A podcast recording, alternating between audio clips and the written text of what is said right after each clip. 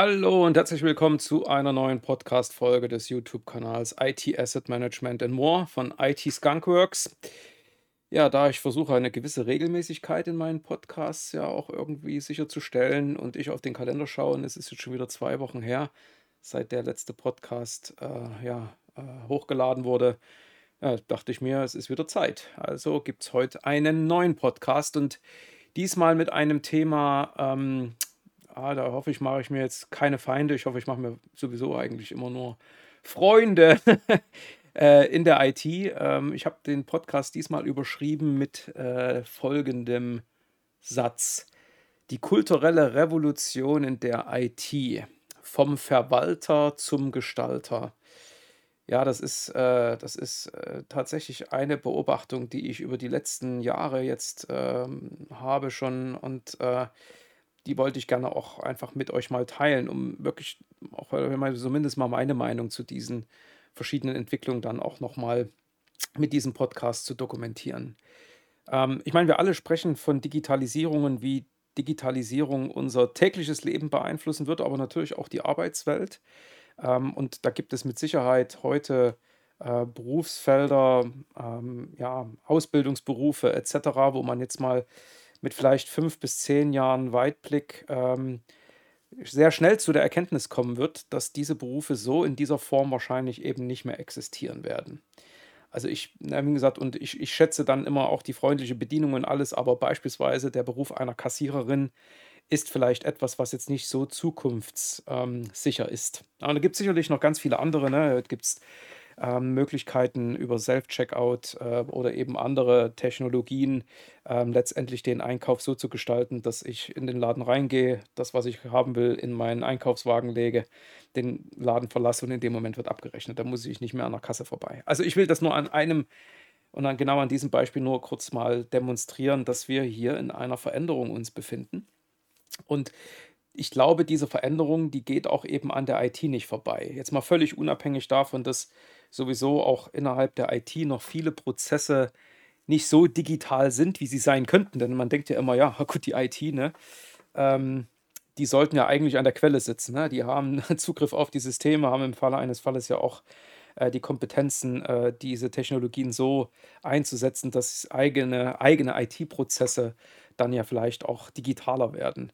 Und man mag dann vielleicht überrascht sein, wenn man mal wirklich in die IT-Organisation reinschaut, gibt es sicherlich viele Ab, äh, Abläufe, die eben digital sind, aber das ist dann meistens irgendwie durch die Software, die dort eben administriert wird oder benutzt wird, irgendwo vorgegeben.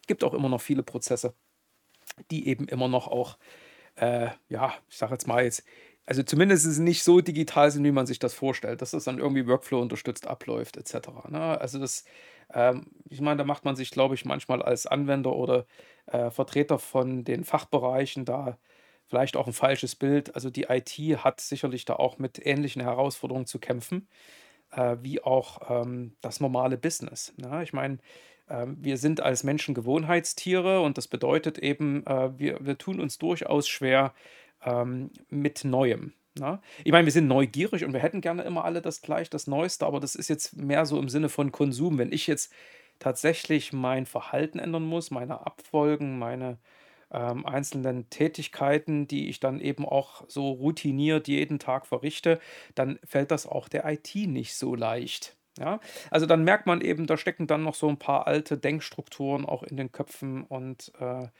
eben, ähm, ja, sag mal so, diese Dynamik äh, sieht man hier und da. Ich meine, Gott, wir, wir sprechen hier von auch agilen Organisationsformen. Ich äh, darf nächste Woche ein Training ähm, bei einem Unternehmen ergeben zum Thema Domain-Driven Design. Ja, und dann kommt man natürlich automatisch dann auch in so Themenbereiche rein wie Scrum, ja, also so wirklich so agile äh, Prozesse innerhalb der IT im Wesentlichen mit dem Fokus auf Softwareentwicklung. Also ich will, ich will nur sagen, ja, die IT hat auch sich selber schon natürlich in dem einen oder anderen Prozess die Sinnfrage gestellt.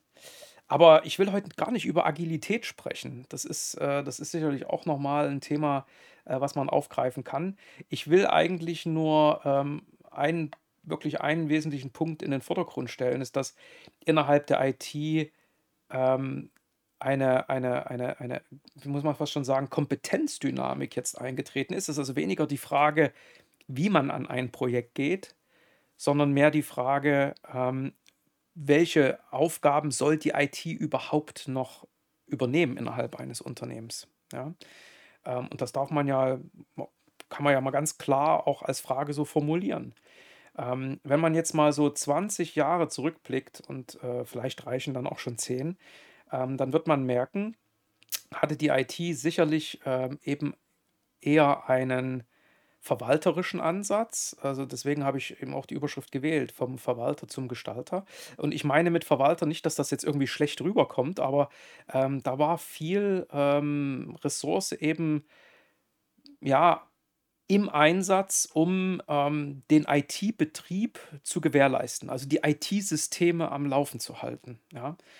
Ähm, also ich habe dann eben so Themen wie dauerhaftes Monitoring der IT-Infrastruktur, natürlich auch Installation und Inbetriebnahme von Computern, Wartung, also Einspielen von Updates, Datensicherung, Backups, ne? Äh, klar, User Helpdesk ne? für IT-Probleme, Bearbeitung von Störungen, ja klar, die eingesetzte IT, das ist heute immer noch so. Also wäre jetzt irgendwie ja auch vermessen zu sagen, äh, innerhalb der letzten zehn Jahre gab es die technologische Revolution und jetzt ist ja alles easy und ne, also keine Probleme mehr. Äh, keine Frage. Ne? Das ist natürlich äh, auch heute jetzt äh, mit ähnlichen Herausforderungen verbundene IT-Systeme einzusetzen, wie da, wie auch noch vor zehn Jahren oder 20 Jahren.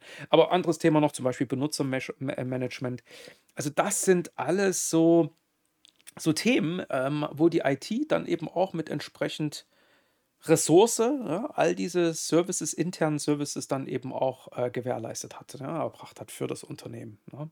Und da gab es natürlich dann auch noch sicherlich so bestimmte Rollen, äh, Personen, die dann eben eine Administrationsrolle hatten im Bereich Basisinfrastruktur, die sich gekümmert haben um Betriebssysteme, ja, um Datenbanken, um die Hypervisor, also was weiß ich, VMware, Hyper-V und äh, wie sie alle heißen, ähm, um das, die Netzwerke, ne, das Netzwerkmanagement, Sicherheit, Security, ne, ganz klar.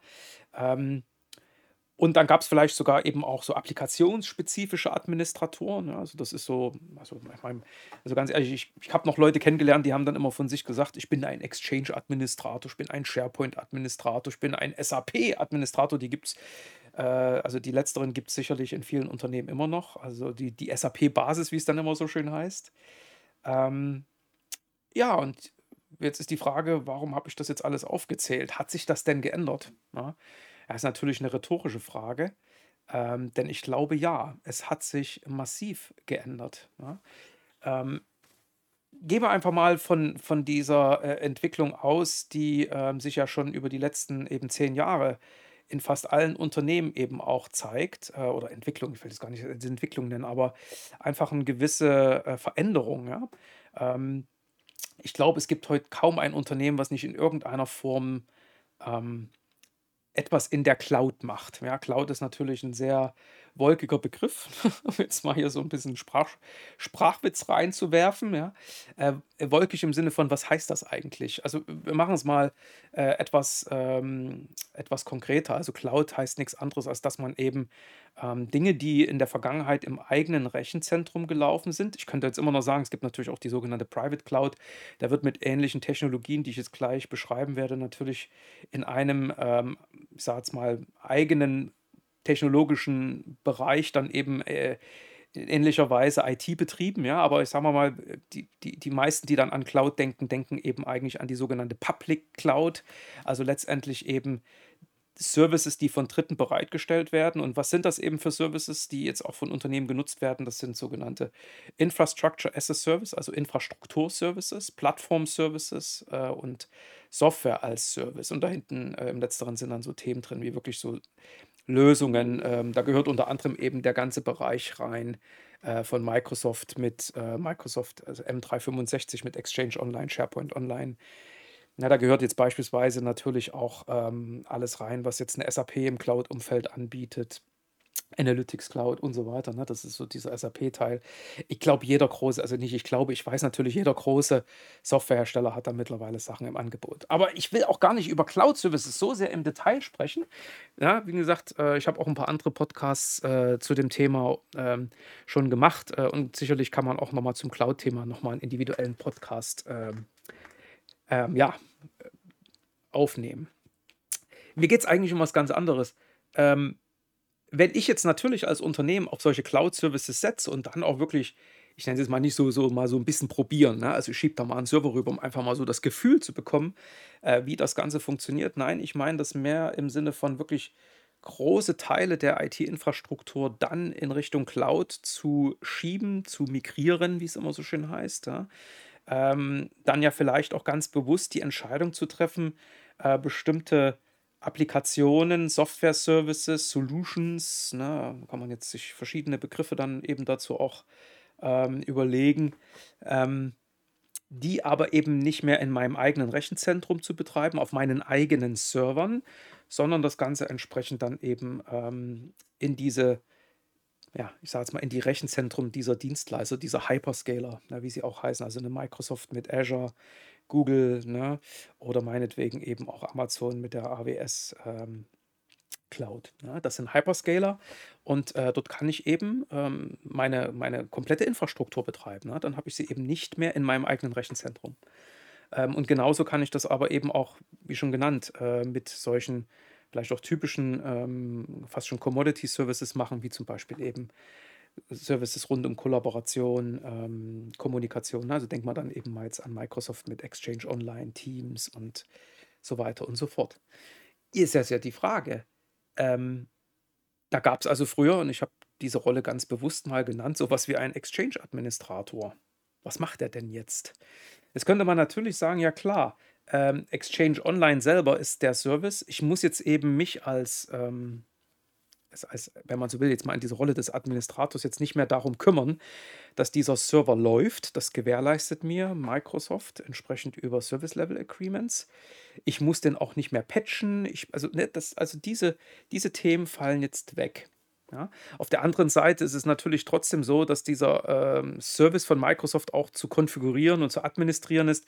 Und wenn man jetzt an solche Themen denkt, ich habe ja eine eine Rolle genannt oder ein, ein Themenbereich, das war eben beispielsweise das Thema Benutzermanagement, dann ist das natürlich heute auch immer noch etwas, äh, was dann eben Microsoft nicht für einen übernimmt, sondern da muss man sich selber drum kümmern. Ne? Da gibt es dann die Azure AD und dann muss man dann eben auch User anlegen, Usergruppen anlegen und dann entsprechend äh, Rollen zuweisen oder Berechtigungen zuweisen, dass diese User dann und, und sogar Lizenzen zuweisen, also Subskriptionen zuweisen, dass eben diese User dann eben ihr Postfach nutzen können. Ja? Ähm, Soweit, so gut. Aber natürlich hat genau diese Administration des Servers selber und, äh, wenn man so will, also die Sicherstellung des, des Betriebs eines Exchange-Servers in der Vergangenheit dann auch entsprechend Zeitanteile in Anspruch genommen. Ähm, ich kann das jetzt schlecht beziffern, aber ich würde mal sagen, ähm, gehen wir mal von einer Arbeitshypothese aus, dass das, äh, ich sag mal, nicht ganz äh, 50 Prozent waren, aber wahrscheinlich so um diesen Dreh. Ja? Und jetzt ist ja wirklich die Frage, was mache ich denn eigentlich dann äh, mit diesen Administratoren? Ich meine, ähm, ich könnte natürlich sagen, jetzt kümmere dich doch bitte jetzt eben entsprechend um das Benutzermanagement, äh, sorge dafür, dass entsprechend Policies auf dem Exchange-Server hinterlegt sind. Jetzt klingelt es bei mir hier, ist egal. Ähm, dass dann eben Policies hinterlegt sind, die ähm, einen sicheren ähm, Austausch von E-Mails dann eben auch erlauben und so weiter und so fort. Also man könnte natürlich sehr wohl diese Administratoren ähm, in dem Sinne ähm, mit anderen Aufgaben betrauen, sodass sie dann sich unter anderem eben auch um Randthemen vielleicht ja kümmern, die in der Vergangenheit vielleicht stärker im Bereich Security lagen oder eben im grundsätzlichen Bereich Benutzermanagement. Also je nachdem, weil die die Rollen in der Vergangenheit festgelegt waren. Aber ich glaube, wir können uns auf eins einigen. Die Arbeitslast in dem Sinne für diesen einen Administrator wenn ich es jetzt mal wirklich reduziere auf das, was dann mit dieser Technologie oder mit dieser Lösung, ja, mit diesem Service Exchange äh, äh, online zu tun hat, ist eine andere und wahrscheinlich eben mit weniger Aufwand verbunden als in der Vergangenheit. So, jetzt nochmal die Frage, was gibt man dann eben dieser Person? Ich habe bloß jetzt mal so im Sinne von weiteren Themen aufgezeigt, dass ich auf diesem Weg natürlich auch diese Person, äh, diese Mitarbeiter und diesen Mitarbeiter weiterhin auslasten kann. Aber es heißt natürlich auch, dass ich ja irgendwo diese Aufgaben von anderen Administratoren, die ja auch noch da sind, irgendwie dann äh, abziehe. Ne? Dann kommt vielleicht der eine oder andere auf die Idee, ist ja super. Ne? Das ist so ein bisschen ähm, Themenverdichtung auf einer, äh, auf einer Rolle. Ne? Oder ich sage jetzt mal so, so mehrere Themen, die in der Vergangenheit eben auf mehreren Köpfen verteilt waren, jetzt in einer Person. Ne? Super, damit habe ich jetzt gefühlt äh, so und so viel Prozent meiner IT-Mannschaft ja faktisch ähm, arbeitsmäßig äh, entlastet und zwar, sag's mal, zu 100 Prozent. Also, was heißt das? Da wird die IT-Abteilung kleiner gemacht. Äh, Moment, kurz jetzt mal genau da auf die Bremse treten. Also, ich, ich möchte ganz bewusst hier nicht den Eindruck aufkommen lassen, dass es dann eben heißt, macht die IT-Abteilung kleiner. Das kann, das kann und ist sicherlich auch für viele Unternehmen ein möglicher Schritt sein oder wird es eben auch sein. Ja.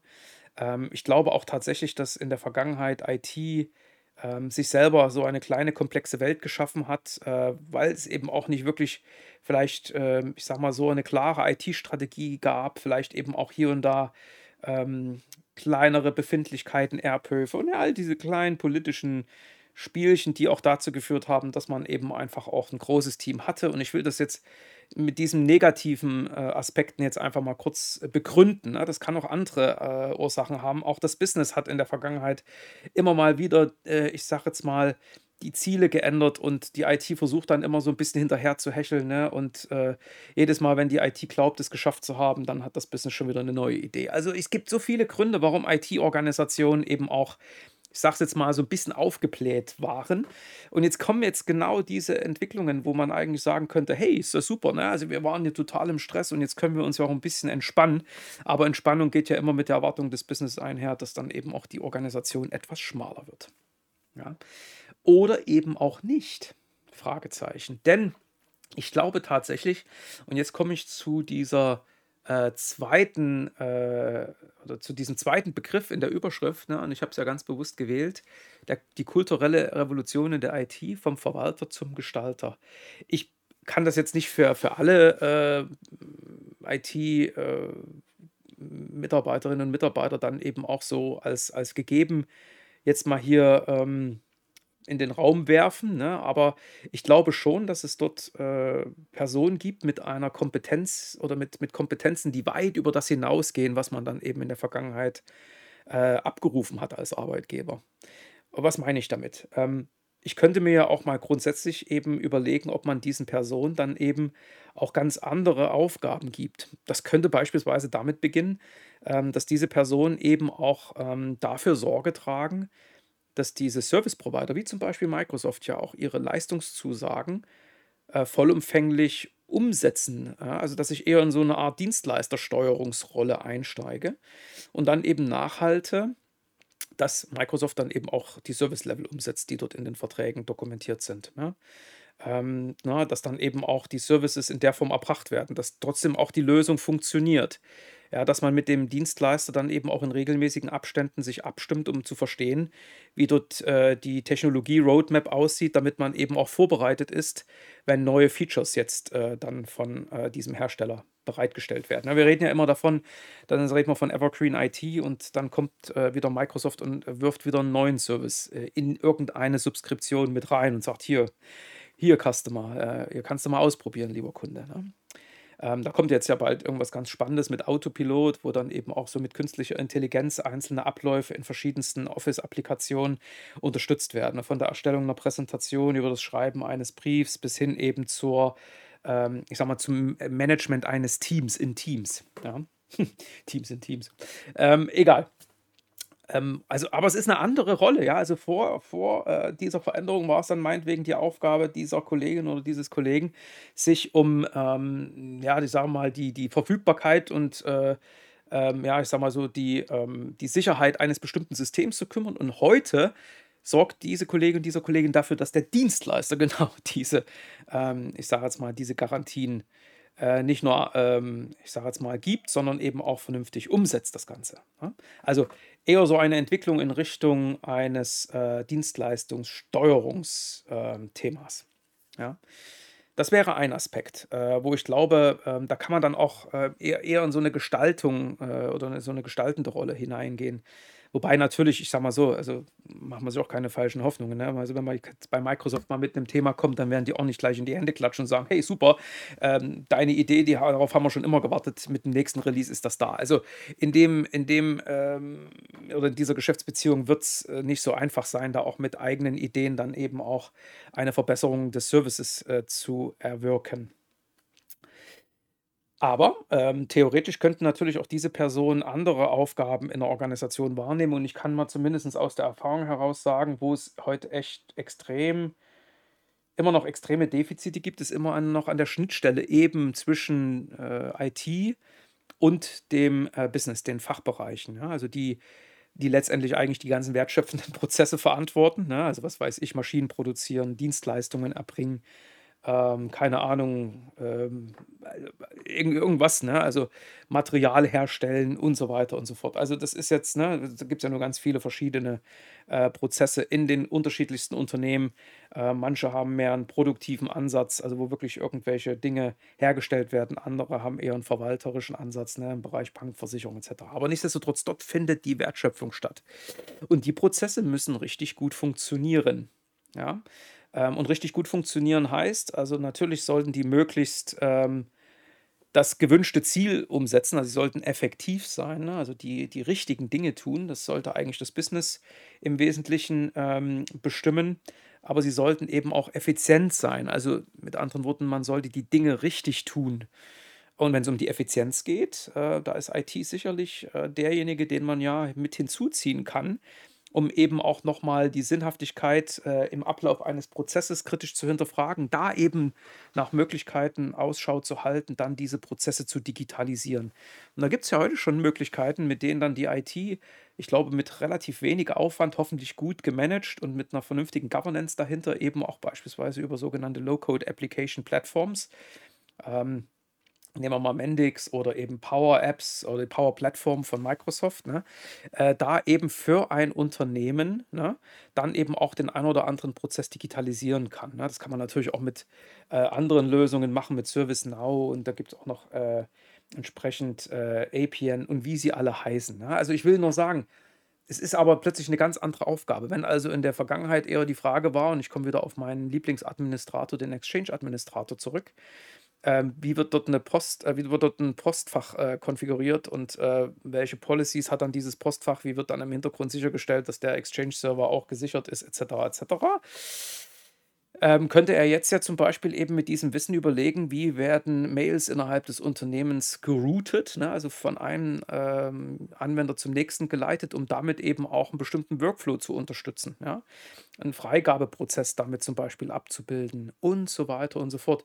Und das ist jetzt eine Rolle, die ist dann mehr nach meinem Dafürhalten im Bereich Architektur äh, angesiedelt. Und wie, wie gesagt, äh, aus eigener Erfahrung kann ich sagen, ich glaube, es gibt momentan nicht wirklich viele Enterprise-Architekten im Markt, die keinen Job haben, ja, äh, oder Business-Architekten, also die eher so auf die Anforderungen des Unternehmens schauen und dann ähm, überlegen, wie könnte man dann eben mit diesen Anforderungen und dem Wissen um die technischen Möglichkeiten äh, der Cloud, natürlich gibt es auch weiter On-Premise, bitte, ne? Ich, ist ja nicht alles in der Cloud, aber ich will nur sagen, mit dem Wissen um Technologien dann eben ein vernünftiges Paket daraus zu schnüren, ne?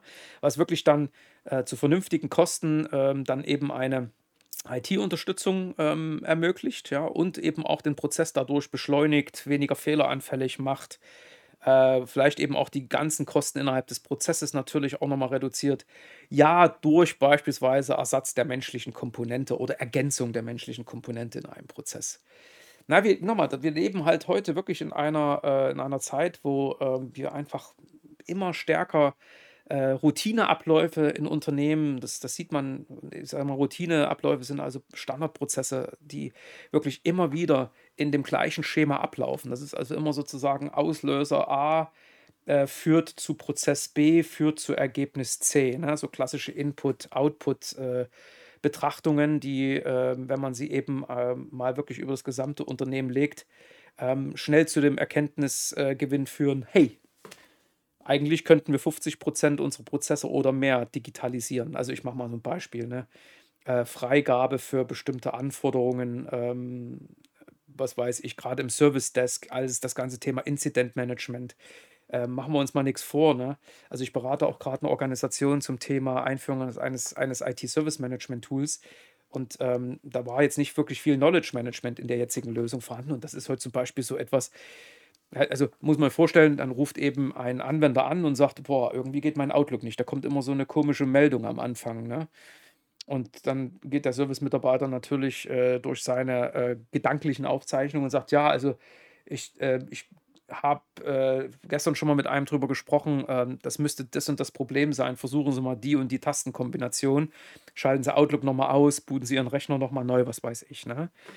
Solche Prozesse, die jetzt natürlich die Zeit des, äh, Mitarbeiters im Service-Desk gebunden haben und natürlich auch den, der am Telefon also in in in sozusagen am Telefon dann hängt und dann diese Fragen stellt. Meinetwegen hat der Kollege oder die Kollegin auch 'ne E-Mail geschrieben, ist egal, aber theoretisch könnte man sowas eben auch, äh, digitalisieren, ja? Also über, ähm, eine gewisse künstliche Intelligenz dahinter, die dann also merkt, dass es eine gewisse Häufung von Themen, ähm, und dann war immer die empfohlene Handlungsweise das und das und das. Und dann bekommt eben ein Anrufer, der dann genau diese diese Fragen stellt, automatisch dazu eine E-Mail, äh, mit äh, übermittelt oder, äh, wenn die E-Mail verschickt wird, ähm, vom Anwender an den Service Desk, wird automatisch eine Antwort-E-Mail generiert. Na ja, also und das sind zum Beispiel solche Dinge, ne? Das ist das ist heute technisch machbar. Ich könnte aber sagen, ja klar, man muss sich jetzt immer eben die Frage stellen, ist dann Technologie nur da der Technologie willen und äh, alle finden das total super, weil dort irgendwie Lämpchen blinken, äh, die Festplatte, na, die surrt ja nicht mehr, aber wo man das, der, der Lüfter surrt immer noch, ne? Ähm, und das Zimmer ein bisschen wärmer wird, weil der Rechner dann eben seine Arbeit verrichtet, ähm, was alles Geld kostet. Software kostet Geld, Hardware kostet Geld, Strom kostet Geld. Ne? Denkt mal bitte auch mal so ein bisschen nachhaltig. Also IT ist jetzt nicht unbedingt immer die Antwort auf alles. Aber ich komme wieder auf die ursprüngliche ähm, ähm, Überschrift zurück, äh, vom Verwalter zum Gestalter, ähm, ist es für mich aber dann eben auch eine denkbare Rolle eines ähm, IT-Mitarbeiters, der eben in der Vergangenheit eher sich darum gekümmert hat, dass äh, die Lüfter laufen, ne, die CPU Strom verbraucht und das tut, was sie tun soll, jetzt aber mehr Zeit dafür hätte, na, wenn man jetzt mal an eine äh, Kompetenzveränderung oder eine Aufgabenveränderung denkt, sich eben auch mit äh, den Anforderungen des Unternehmens stärker auseinanderzusetzen und da nach Lösungen zu suchen, die eben unter Aspekten wie Wirtschaftlichkeit etc. natürlich dann das Unternehmen erfolgreicher machen. Ja. Und ich glaube schon, dass das nicht an den IT-Organisationen, so wie wir sie heute noch sehen, einfach so vorbeigehen wird. Ich glaube, heute schauen ganz viele Unternehmen auf genau diesen Aspekt. IT muss einen Mehrwert stiften. Es reicht nicht mehr aus, dass man eben am Ende dafür gesorgt hat, dass da irgendwie was läuft. Ja. Ähm, die Leute in der IT sind aufgefordert, egal, vom CIO bis runter zum wirklich zum Administrator. Und ich will das jetzt nicht im Sinne von der eine ist wichtiger als der andere, sondern jeder von diesen Rollen hat eben auch die Aufgabe, dafür zu sorgen, dass das Unternehmen erfolgreich ist. Also wirklich auch bestimmte Entscheidungen immer wieder kritisch zu hinterfragen. Ja? Ja? Kosten, Nutzen, ne? Cost-Benefit. Ne? Was ist sozusagen der, der Wertstiftungsanteil von IT innerhalb der gesamten Wertstiftung des Unternehmens. Ich meine, da kommen wir dann auch noch so Themen, ne? weiß eigentlich äh, die IT, was bestimmte Dinge wirklich kosten. Könnte man sagen, dieser Service, ne, der kostet dann pro, was auch immer dann die Metrik ist, pro erzeugten äh, Stück irgendeines Produkts für jeden durchgeführten Service, für jeden angelegten Datensatz, für jeden Kunden ne, und so weiter und so fort. Da kann man sich ja wirklich auch mal gut Gedanken drüber machen, welche Metriken jetzt vielleicht auch im Sinne der Bewertung, nämlich genau dieser Total Cost of Ownership, sinnvoll wären, dass man dann eben auch sagen kann, hier hat IT dann echt dazu beigetragen, das Unternehmen erfolgreich zu machen. Ich meine, am Ende nochmal gibt es natürlich auch erstmal die Ansage, ne? IT, ja, bitte sorge dafür und sei hier eben auch selber mit einer unternehmerischen Brille unterwegs. Ne? Hier, du, du sei kein Cost-Center, ne? Ähm, ne? sondern sei ein ein, ein, ein, ja, ein Teil der gesamten Wertschöpfung. Sieh dich so. Ne? Ähm, und natürlich immer auch im Kontext mit, da sind zunehmend Dienstleister mit im Spiel. Aber lange Rede, kurzer Sinn. Das ist meine Wahrnehmung. Ich glaube wirklich, wir müssen einfach anders heute auch auf IT-Organisationen schauen. Ähm, es ist vielmehr gefordert, dass die IT einen Wertbeitrag leistet. Heißt auch für die IT, sie muss selber noch besser verstehen, wo eben Kosten ähm, entstehen, wo eben auch ähm, Personal notwendig ist, wo dann eben Personal anders zu qualifizieren wäre, damit sie eben wegkommt aus dieser Verwalterrolle in die Gestalterrolle. Ja, ich hoffe, dass ich mit dem ein oder anderen äh, ja, Beispiel vielleicht auch hier äh, den ein oder anderen Zuhörer dann äh, zum Nachdenken ähm, anregen konnte. Ansonsten wünsche ich allen ein schönes Wochenende und freue mich dann auf den nächsten Podcast. Bis dahin. Ciao.